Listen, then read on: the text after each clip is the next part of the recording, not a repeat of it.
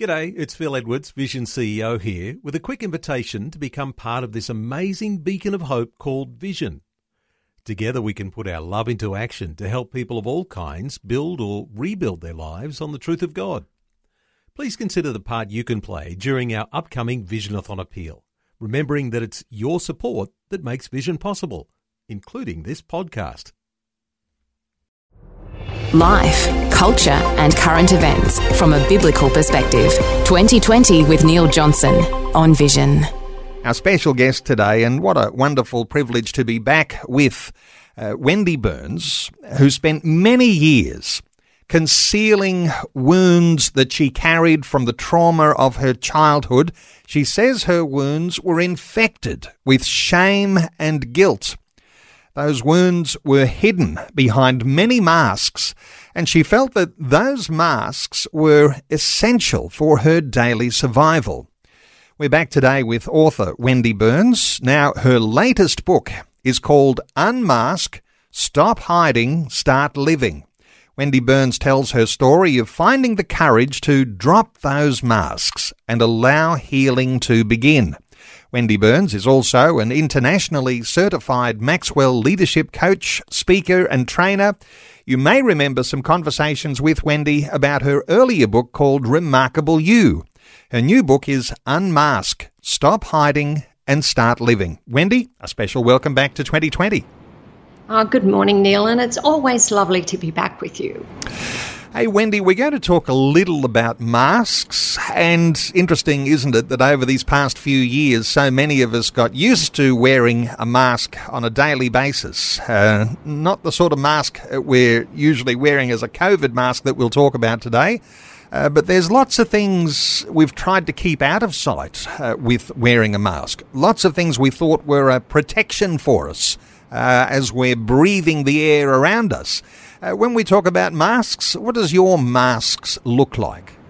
Oh, it's really interesting. It's a great concept, isn't it? And it's just timing after we've been wearing masks for COVID. And, and the masks that we wear are the invisible masks.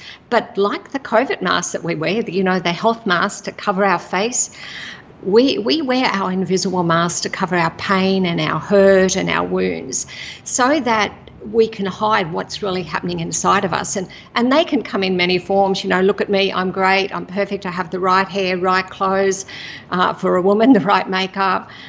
But then when that mask comes down the real person that's there the hurt and the damaged person is there. And i think neil because just like and i don't want to get into a big COVID conversation that's for sure uh, but we were the world a lot of people within the world expected us to wear a mask to be to be globally a globally wise person to help others. Uh, we now, have this concept that we are meant to be to, to cover ourselves, cover our damage so that we are acceptable, if that makes sense. Wendy, I'll get you to share your story in just a few moments. Uh, every time we talk, and we've had lots of fabulous conversations now, and I do often get you to recount your story just so listeners have a little bit of context. But just before we do, we're talking about masks, and you're a woman, and I'm I'm assuming that a lot of the things that you'll reflect on are your own masks as a woman. But I wonder whether, as we get the conversation underway, do the sorts of masks that you are talking about, uh, do they apply equally to men as well? Any thoughts here? Oh, yes, very, very much so. And some ways, oh, I don't want to say it's it's harder for men. I think it's it's hard for both male and female in this situation. Um, but for a, for a man, you know, we need to be mas- masculine and strong, and this is what the world tells us. So we can't show our feelings. Uh, where for a woman, sometimes it's easy for our feelings to leak out of our eyes, um, where sometimes it's not so easy for a man. So I think it's an equal struggle for both, and both male and female do wear a mask to cover up what's going on inside of us. Well, let's come back to your story, which is a significant one that goes back into your childhood. I'll let you tell the story. It's not always easy just to bring out these things, but uh, thank you for your humility and being able to share some of these things we'll talk about today. Uh, give us your story in a nutshell. Okay, just a tiny little bit of background. My home was uh, quite extremely dysfunctional, quite dysfunctional, doesn't cover uh, extremely dysfunctional. Both of my parents were alcoholics. Uh, violence was just every day within our home, um, beating on my, my parents, beating on each other, my, you know, my father beating at my mum. You get the picture of that. Uh, when I was 13, um, a, a normal process, let me just bring it back down a normal process was for my parents to go to the, the pub or the hotel and drink, quite often till they were so drunk that they would pass out in the gutter. And they would stay there.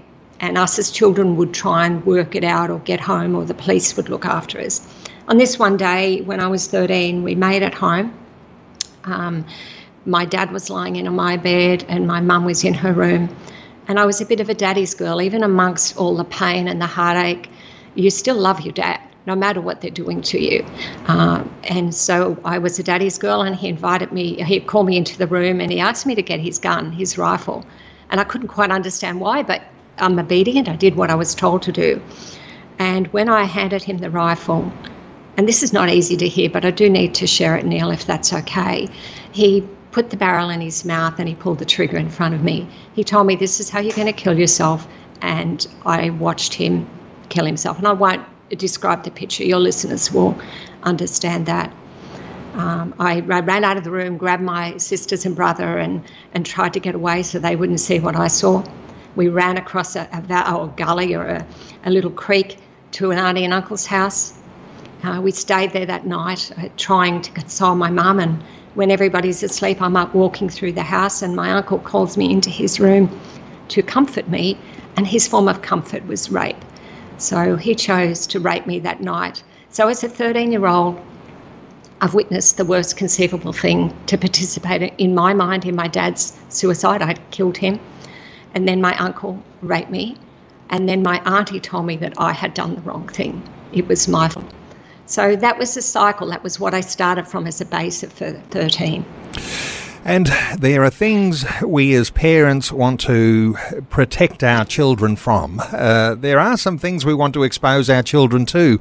That's not the sort of thing uh, that we think is a positive thing to expose our children to. And, you know, I know that listeners uh, will be identifying with some of those things that you share, Wendy, because some listeners have been through some pain in their background uh, and perhaps not the same sort of ordeal and trauma that you suffered, but many will be identifying with that and uh, feel deeply in your uh, in their own hearts uh, some of the pain that you experienced. Now, the pain stays with you. I want to. I wonder if you can share with us how the events of a childhood like yours, the trauma and uh, the dysfunction of your family, shaped your teenage years and your young adulthood. I wonder if you can take us into how that actually shapes you. Sure. Sure. What what happened for me from from that minute forward, as far back as I can remember, this is my vision: is that I took control of everything. You know, I you know everything happened to me was out of control. So even from 13, I took control. I tried to care for my mom. I tried to care for my siblings. So when things are out of control and you're part of that, and the pain and the hurt is so bad, for me, my solution was to become, dare I say, a control freak in every concept that carried with me right through till I was 34. And that was I needed to control everything. So I knew exactly what was happening around me, even if it wasn't my responsibility. See, I took responsibility for that, even when I gave evidence in the witness box or the, the inquest into my dad. I covered up for him. And that's what we do when we, we suffer pain or pain that's been inflicted on us. We try and hide it and we're quite we're quite often cover up for the perpetrator of that pain. So you have this choice uh, to hide the pain, uh, to hide guilt, to hide shame, and is this where the masks start to come? Because as you say, you, you, turned into a bit of a control freak. In other words, things were so out of control, so dysfunctional, uh, you really had to take control. Uh, and this is where the, the masks begin to form. How do you describe the masks that come from being able or being uh, responsible to try and control the circumstances? I, I, talk about this a little in my. Oh, the robo the vacuum cleaner starting here in the corner. Oh my goodness! Uh, talking so talking to you from Darwin today, yes, and uh, you've got an open window. A, That's okay. There's a lot going on around me, so I do apologise for that. Um, could I just mute for one minute and I'll fix this? Is that okay, Neil, or can you hear me? Okay, I'll give you I'll give you a moment. You go and fix what you've got to fix. Uh, Wendy Burns is our guest. It is live radio. Wendy is on the line with us. Uh, from Darwin, and uh, she's just looking to fix up some of the issues that are going on in the background. Helping you make sense of life, culture, and current events from a biblical perspective. 2020 on Vision. And we're back with author Wendy Burns. Wendy's new book is called Unmask, Stop Hiding, Start Living. Wendy, having shared some of your early story and the trauma that you went through as a young teenager and the way these masks begin to develop, I wonder if you, reflecting on those wounds that you suffer, how important is it to actually acknowledge those things? I mean, uh, people are probably uh, celebrating the fact that you're able to have the courage to be able to talk about your past, but acknowledging those things, sometimes we just think they'll be better to be kept hidden away. What are your thoughts here about acknowledging the wounds? Yeah, that's a great question, Neil. And, and we often think that if we keep our wounds hidden, that it's easier because nobody will know the truth.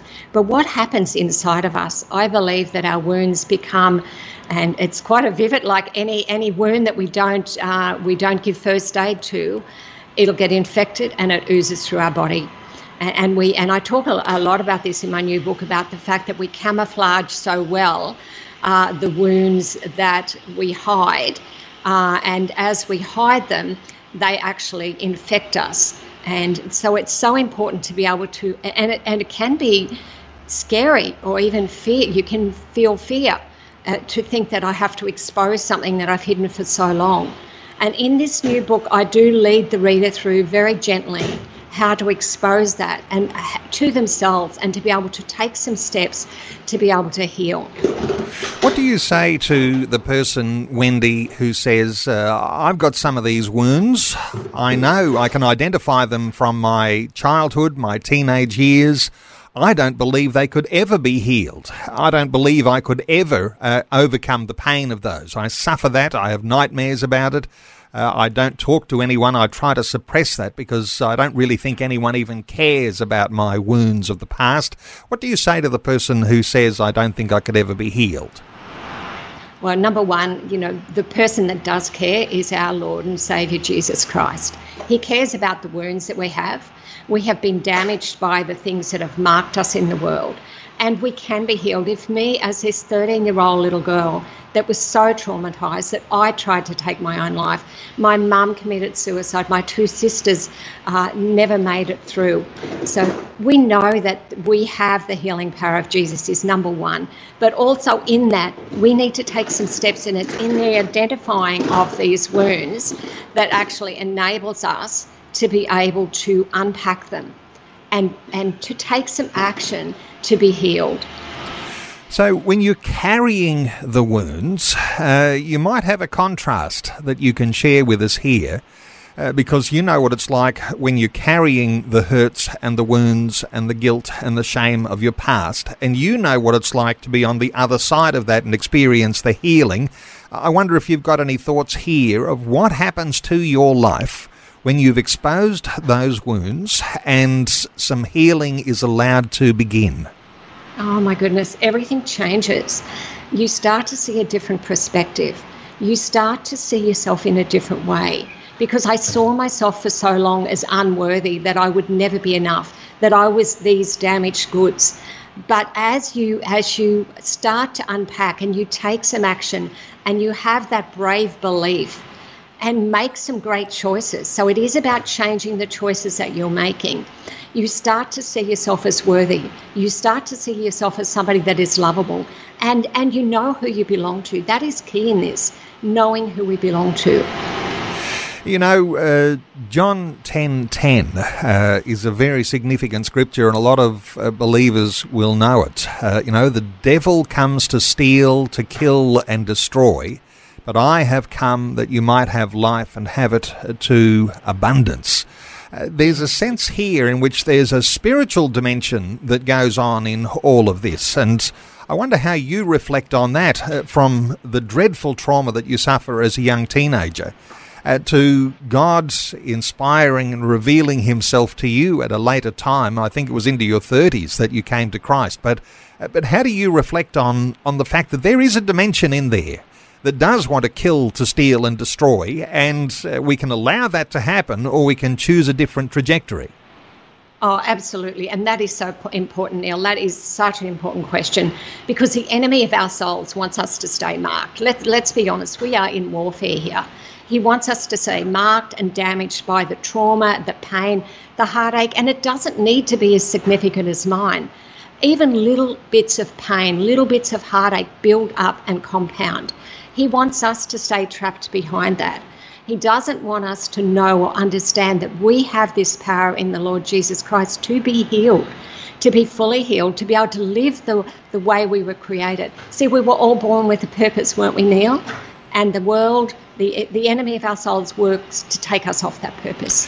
Uh, you know, uh, it's interesting that uh, just reading a few things about how you've reflected on this. Uh, you talk about wounds being deceptive.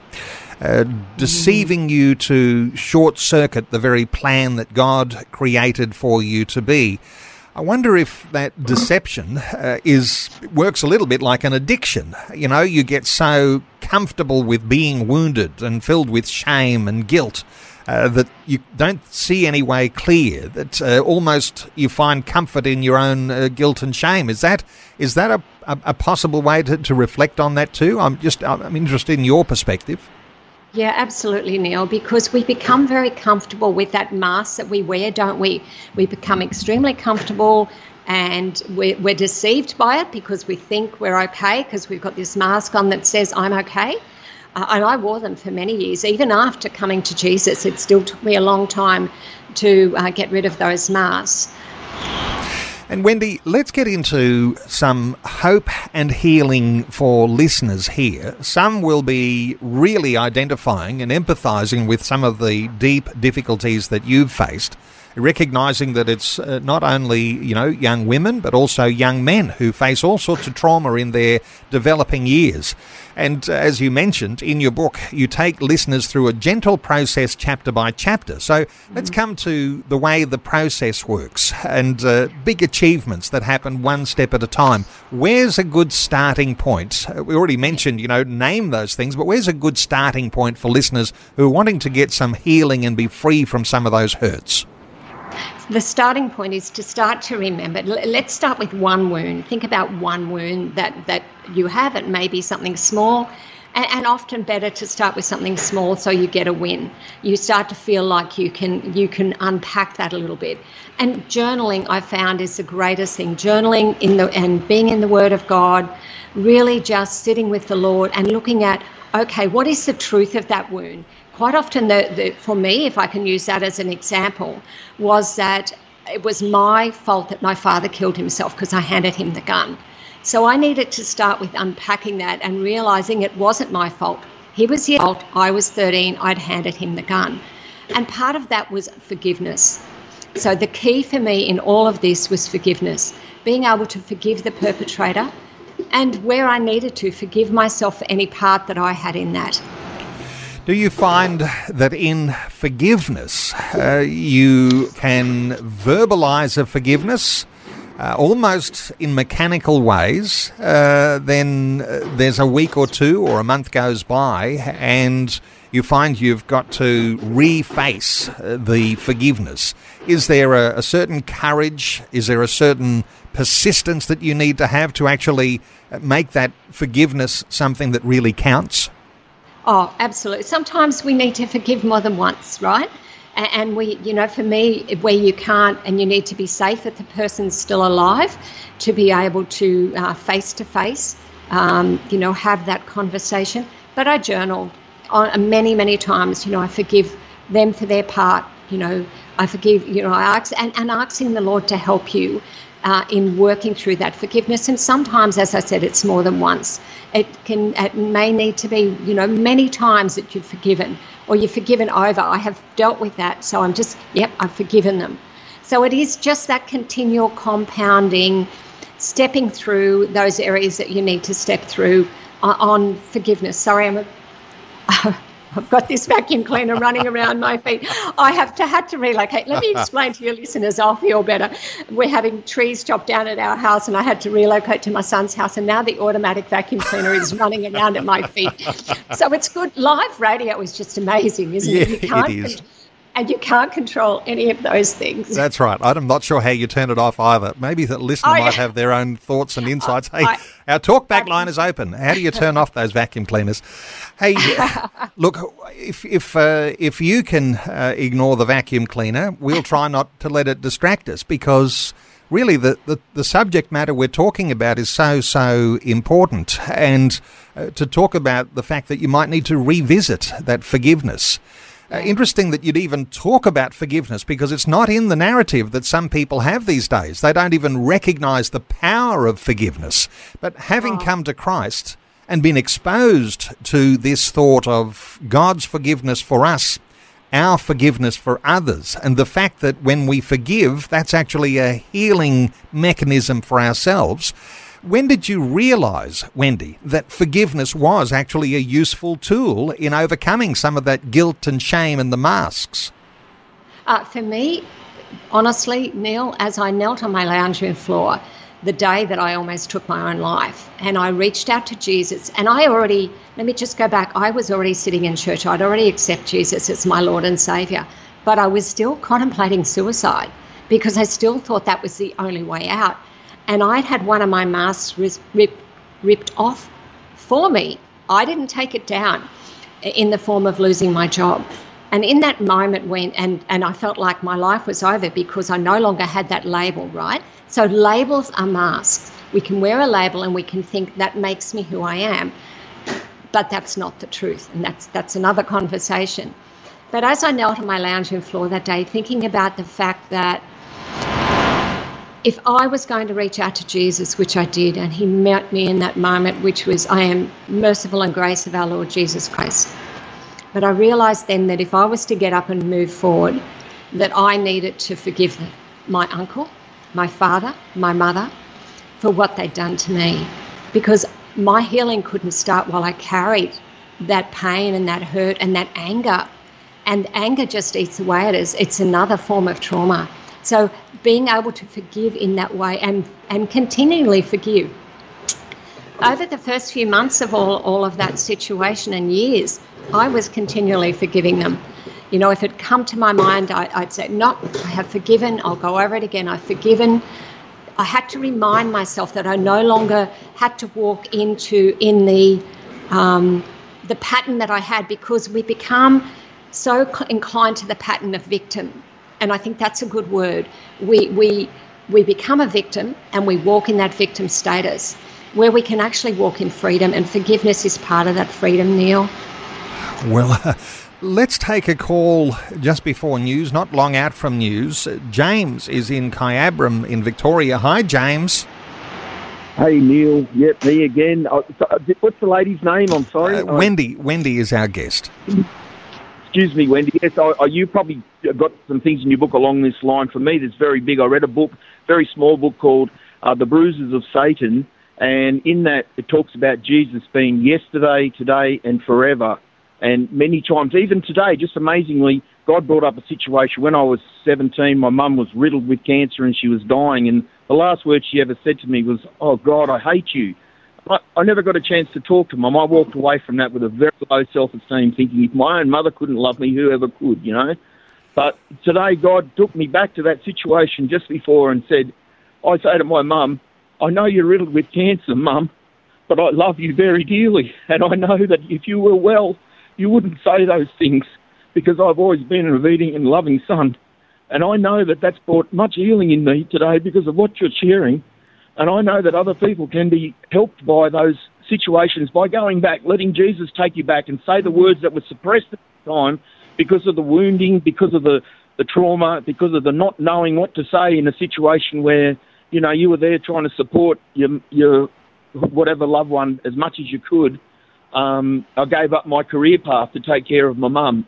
uh, with you know schooling. But I, I don't regret any of it. I, I still love my mum dearly. I'm glad she's in heaven. God understood she was riddled with cancer. She didn't know what she was saying.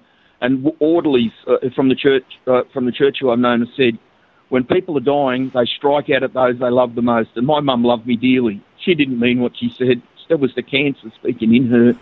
Oh, I James, thank God. I thank I've got to cut in here because we've got to go to news, and I won't be able to even get uh, the comment straight away from Wendy. We might hold a thought or two on that. Uh, James in Kyabram, thank you so much for great input. It is news time. Our special guest is Wendy Burns. Wayne is in Mackay in Queensland. Hello, Wayne. Welcome along. Hey, how are you, mate? Very well, yeah, Wayne. Mate, this forgiveness this forgiveness side of things before I became a Christian, I never even knew what that was all about. It wasn't important to me. It wasn't until I became a Christian that I can't wait now to forgive people. You know, we all kind of mess up. Well, we might hurt somebody, not bad, but even if it's only small. But the, the most important thing that, that God taught me out of all that as well was to forgive myself. Yes. And uh, it played a big part and had such an impact on me beforehand, and um, yeah, I know how important it is to forgive as well as forgive yourself, forgive others. Wayne, great insight there. Uh, let's get a, a, a thought or two directly from Wendy. Oh, Wayne, that's so important. And forgiving ourselves is key, right? Forgiving the perpetrator, but forgiving ourselves. And, and we feel so much freedom when we do that. So it's so important. We, we often think it's just one sided, but it's not, it's two sided. Forgiving ourselves for any role that we've had or for holding on to the pain or hurt. Well done, Wayne. Thank you so much for sharing today.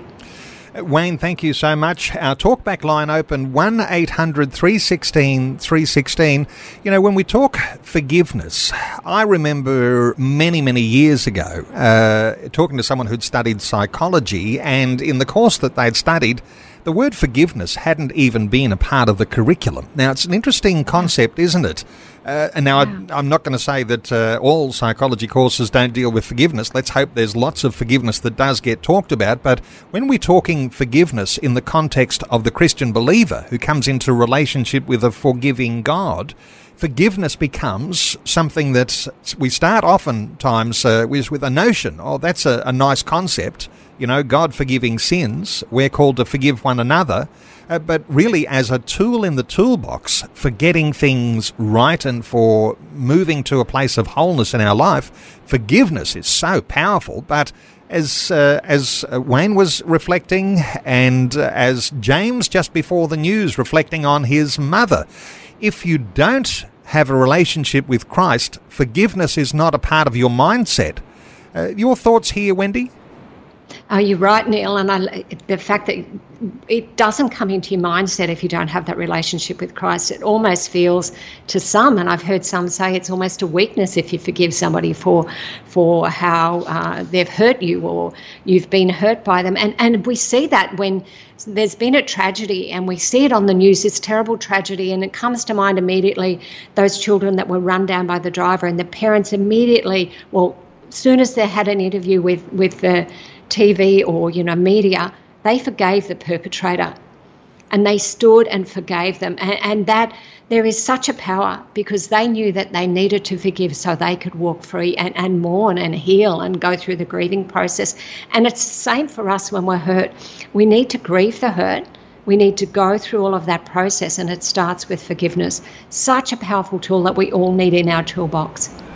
It's why it makes headlines, and uh, the story of that couple who we've had on this program talking about forgiveness. Uh, it makes national headlines when someone actually comes out and says, uh, even though I've lost my children to this driver, uh, that I am choosing to forgive the choice. driver because that choice they recognise is so powerful as part of their own healing. It doesn't do anything to the driver it does something in the healing in ourselves. I come back to James that we spoke to just before the news, and I didn't really get an opportunity to hear your insights around James and his comments, but you might re- remember he was reflecting on his dying mother, uh, dying yes. of cancer, and she was angry with God because of her circumstances. How do you uh, process this thought that before Christ in your life, and you have no concept of this forgiveness, the wounds and the masks, these are all often driven by our own personal anger. Any thoughts here? Yeah, and that's a, that was a big story that James shared with us about his mum that she, and I'm, I'm not quite sure whether he meant she hated God, she hated Christ, or she hated him, whatever that concept was. But when someone is hurting so bad, they will often lash out. And, and, and it sounds like his mum did know the Lord. And in that, quite often we can be angry because we haven't been healed and we're not at peace with what God is doing in our life. And that's a very difficult situation. And but so amazing that James has been able to go back and walk that through with the Lord. And I love that he said that even again today that that he was led through that with the Lord, that that he was able to work that through so that he's got not only been able to forgive his mum, but being able to forgive himself, I guess, in any way that he carried that. But when we're angry, we say things, and words hurt, words matter. And, and I talk a lot about that in my new book, thinking about uh, self care and, and, and how our thinking matters and how our words matter.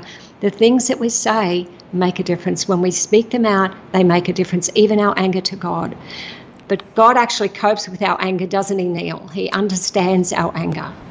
As James said, and he reflects on his circumstance, he said that was the cancer talking. Mm. And I think that lots of us might be able to reflect on uh, different family members. And I know that some of us with aging parents uh, can sometimes reflect on uh, the way that some of our aging parents are moving into times when they don't think the same way they used to. And dementia has a way of uh, twisting things and twisting memories and twisting the way that people respond. And sometimes there's an angry response that comes in at people who suffer dementia. So oftentimes it's not the real person talking and yet somehow or other, uh, introducing forgiveness into those circumstances is going to be something of a key that unlocks. Uh, something beautiful rather than dealing with yeah. all of the ugliness. I, I, mean, beauty and ugly, I mean, that's probably two ways of talking about uh, one side of forgiveness and the other. That's right. Yeah. And it takes courage, doesn't it, to unlock that? It takes incredible courage on that behalf of the person that's that is doing the forgiving.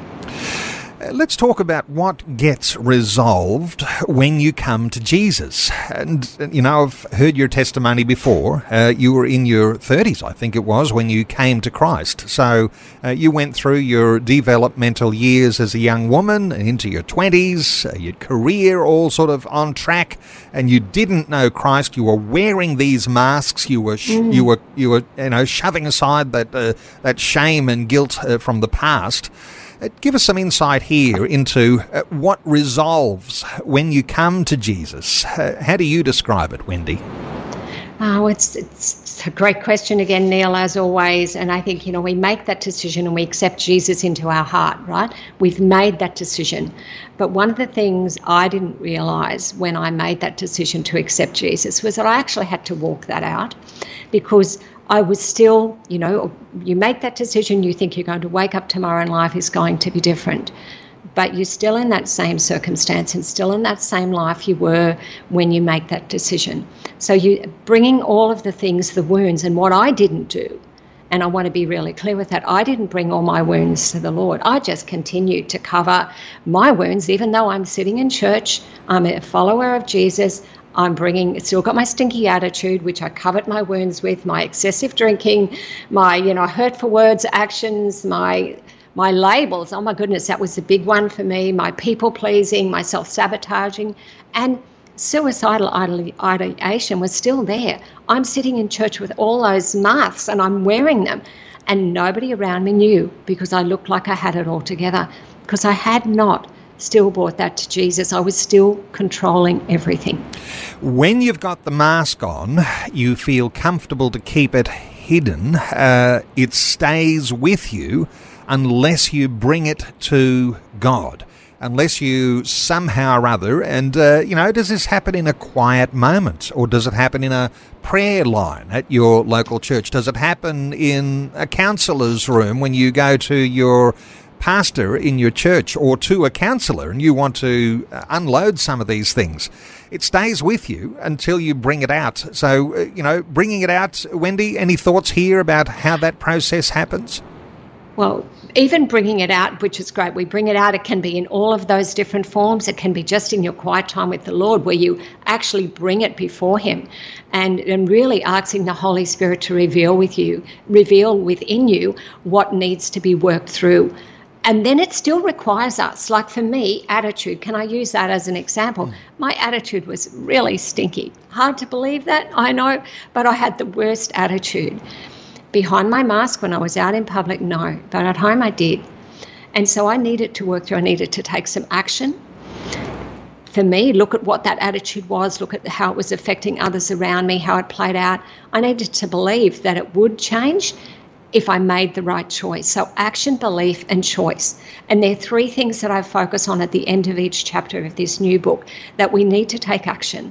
We need to believe that we can be different and it can be different and, and make a choice to step in the right direction.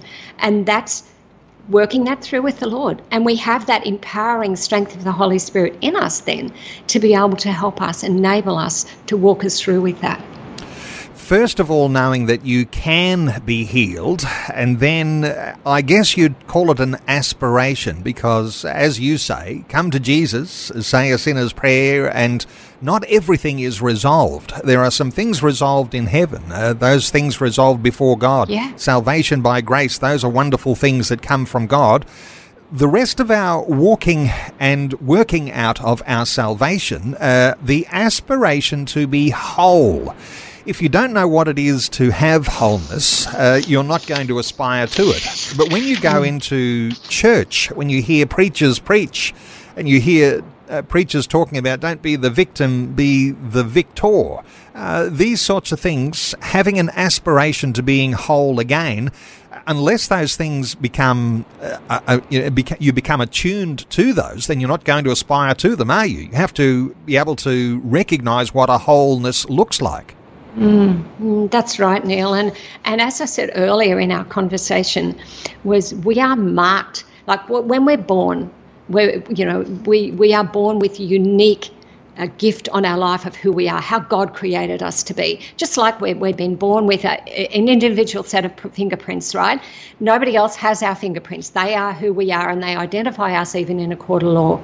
We're born with a call and a purpose on our life and then we are marked by the world. We're marked by the hurts, the pain, the things that damage us. And that starts to shape who we are, and we forget who we were meant to be. And so it's as we are healed, we come back more to the full purpose that we were created to be. And that's the outcome of being healed. As we slowly work things through gently with the Lord, we can become the person we were created to be the day we were born. Uh, what a wonderful, profound wisdom in sharing those things because uh, God has intended us to be someone. Uh, we get waylaid by the circumstances, uh, by the trauma that we face at different times through our lives getting a focus on who God says we are, our identity in Christ. Getting our focus on that gives us something to aspire to. Hey, we're taking calls on 1 800 316 316. Let's take another call. Alex is in Melbourne. Hello, Alex. Welcome. Oh, hello, Neil, and uh, hello, Wendy. Yes, Neil, hello. the victory is in the victory is in Christ, as you're saying, uh, uh and uh, uh, the flesh, as we read, the flesh is uh, through the fall of Adam. The flesh is against the spirit, the spirit against the flesh, and and that battle is right to the end. And particularly in the end, death. That's the realm. That's Satan's realm. And people, even Jesus on the cross, even though he had no sin, but he took our sin, and yet, and for that reason, he was it was beyond him. Father, Father, why have you uh, left me? So this particular that time is an extremely difficult time, and uh, I was just thinking about James with his mum, and oh, I had the same pretty, similar thing. God help us. Yeah, God bless you. Bye bye. Uh, Alex, thank you so much for that input. Interesting as Alex is sharing those things, Wendy, uh, talking about the flesh. Now, mm. sometimes uh, we talk about the flesh and we talk about things like, you know, the lust of the eyes, uh, the greed of the heart, uh, the pride of our life. But what we don't always tend to reflect on is uh, that walking in the flesh and not in the spirit, if you're talking about a contrast here, is that in the flesh you maintain all of those wounds and the masks of the past. And as uh, as Alex just shared, uh, that ultimately leads to death. Holding on to those things ought not to be our aspiration. Our aspiration ought to be free from those things. Anything further to add on that? Yeah, absolutely. And, and so right on, Neil. This is about dropping, as we drop those masks, holding onto those masks, we walk in that space. Uh, and as we drop those masks, we actually open the space to be fully healed. And, and that's the life we're created to be. I think it's important to remember, and I know we're, we're almost out of time, and I, I don't want to forget this today, is that the enemy of our souls will tell us it's safer to stay the way we are, right? It's safer to stay in what we know, in what we're comfortable with. Uh, and we hear this quite a lot in even in domestic violence situations, as horrible as it was. It's safer because it's what we recognise. And he doesn't have to do much. He creates this fear within us. What happens if you leave? What happens if you drop this mask? What happens if people see the real you? All he has to do is whisper in your ear and say, you're not enough, you're not good enough, you won't be able to do it. This is where courage comes into play. And the word tells us to be strong and courageous, to be strong and very courageous. Now, courage for me, and I describe this really well in my new book, it's like a door inside of us, Neil. And if you imagine a door with a handle that only we can open, a door on our side only, there's no handle on your side as I look at you, it's only on my side. For courage and for full healing, we need to turn the knob and open that door of courage. And that allows us to then start to drop those masks one at a time. And I talk a lot about this in my new book the, the movies we play over in our mind, the emotions that tell us lies, you know, the, the importance to keep going and, and the things that we need to think about as we see, keep going, such as self care um, and, and how we think and the environment we're in. There's so much involved in our healing, but it starts with one step, doesn't it? one step. Starts with that one step, and yes, there are some steps to build upon. And uh, replacing that old identity uh, that old uh, sin nature with a new nature. And we don't do this alone, Wendy, because God promises never to leave us nor forsake us. In fact, He right. promises to live within us and uh, to give us a new mind so we've got a new mind, a new identity, a new purpose, and walking in that is what so many Christians will testify to. Hey, we are short of time. I will have to put a line under any more calls, but let's uh, finish on something perhaps of a practical note here. Uh, I know you have some I choose to know statements. I wonder how yes. important that might be just in changing the way we think about and talk about our past and where we're going in our future. How do you describe a, a choose to know statement? And these are and these are peppered throughout my my new book Unmask Stop Hiding Start Living. It's it's the things we say to ourselves every day. I choose to know that I can move forward. I choose to know that I can move past my my history. I can choose to open the door to courage. I can choose to step through the door of courage. It's telling ourselves that we make a choice to know that we can do it. So it is that power of choice and it's a choice to know we have this choice in our hands every single day and and god reassures us I, my favorite psalm is psalm 139 where it says god went behind us to protect us from our past and he's gone before us to make a way for our future but we need to choose to believe that and and that's the importance of I choose to know statements. They're very practical. I've made them extremely practical in this new book, uh, gentle, walking the the reader through. Uh, Wendy, you get invitations to speak because, as I mentioned in the introduction, you're an internationally certified Maxwell leadership coach, speaker, and trainer. You do consultancy and all sorts of things. And uh, the old Wendy is not a part of what the new Wendy teaches. Uh, you've got a lot of experience uh, in the corporate world and even the hurts that you carried uh, from some of those corporate experiences. But that's changed in the way that you even bring a presentation about the workplace and about success and your identity as you move forward. I wonder, just very quickly, because we are short of time, but uh, those sorts of things, how does this changed Wendy actually overflow into the things that you do today? It overflows, Neil, and thank you for sharing that into everything that I do. Uh, who I am now is not who I was. Who I am now is who I was created to be.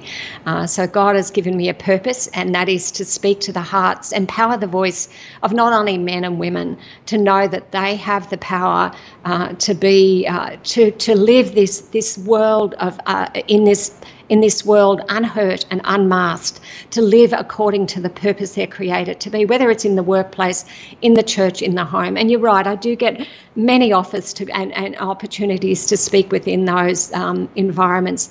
Can I lead readers to my new book, Neil? On my Wendy Burns Consulting website page, there is a, um, a little heading that says Unmask, and the reader can just jump on there and be notified when my book goes up for pre order, which will be in the next 72 hours, I think. Uh, and so we're, we're ready to launch in January. But if anybody's interested, this is a God driven, Holy Spirit written book.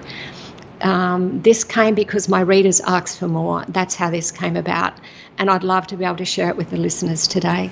Well, I think listeners will be inspired because it's not just a story of your past, but it is also the story of what becomes of your future.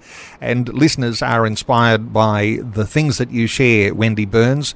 Uh, Wendy's websites, uh, Wendy Burns Consulting. You might just simply Google Wendy Burns Consulting, and uh, to make that pre order of Wendy's book, uh, no doubt uh, Wendy's earlier book website, remarkableu.com.au, uh, will also be a way that you can connect with Wendy and uh, perhaps even get that pre order link there as well. The new book is called Unmask, Stop Hiding, Start Living, uh, to be released early January and uh, pre ordering available in the next 72 hours. I think that's what you said, Wendy. But uh, yes. Wendy, thank you so much uh, for once again just uh, opening up your heart uh, letting us into uh, the change that's happened in your life. I know so many listeners will be appreciative of you sharing these things.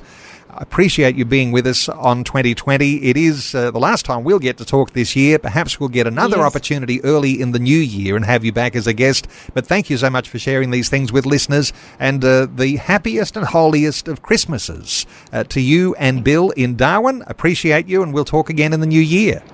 Yes, thank you, Neil, and, and the same to your listeners. Thanks for taking time to listen to this audio on demand from Vision Christian Media. To find out more about us, go to vision.org.au.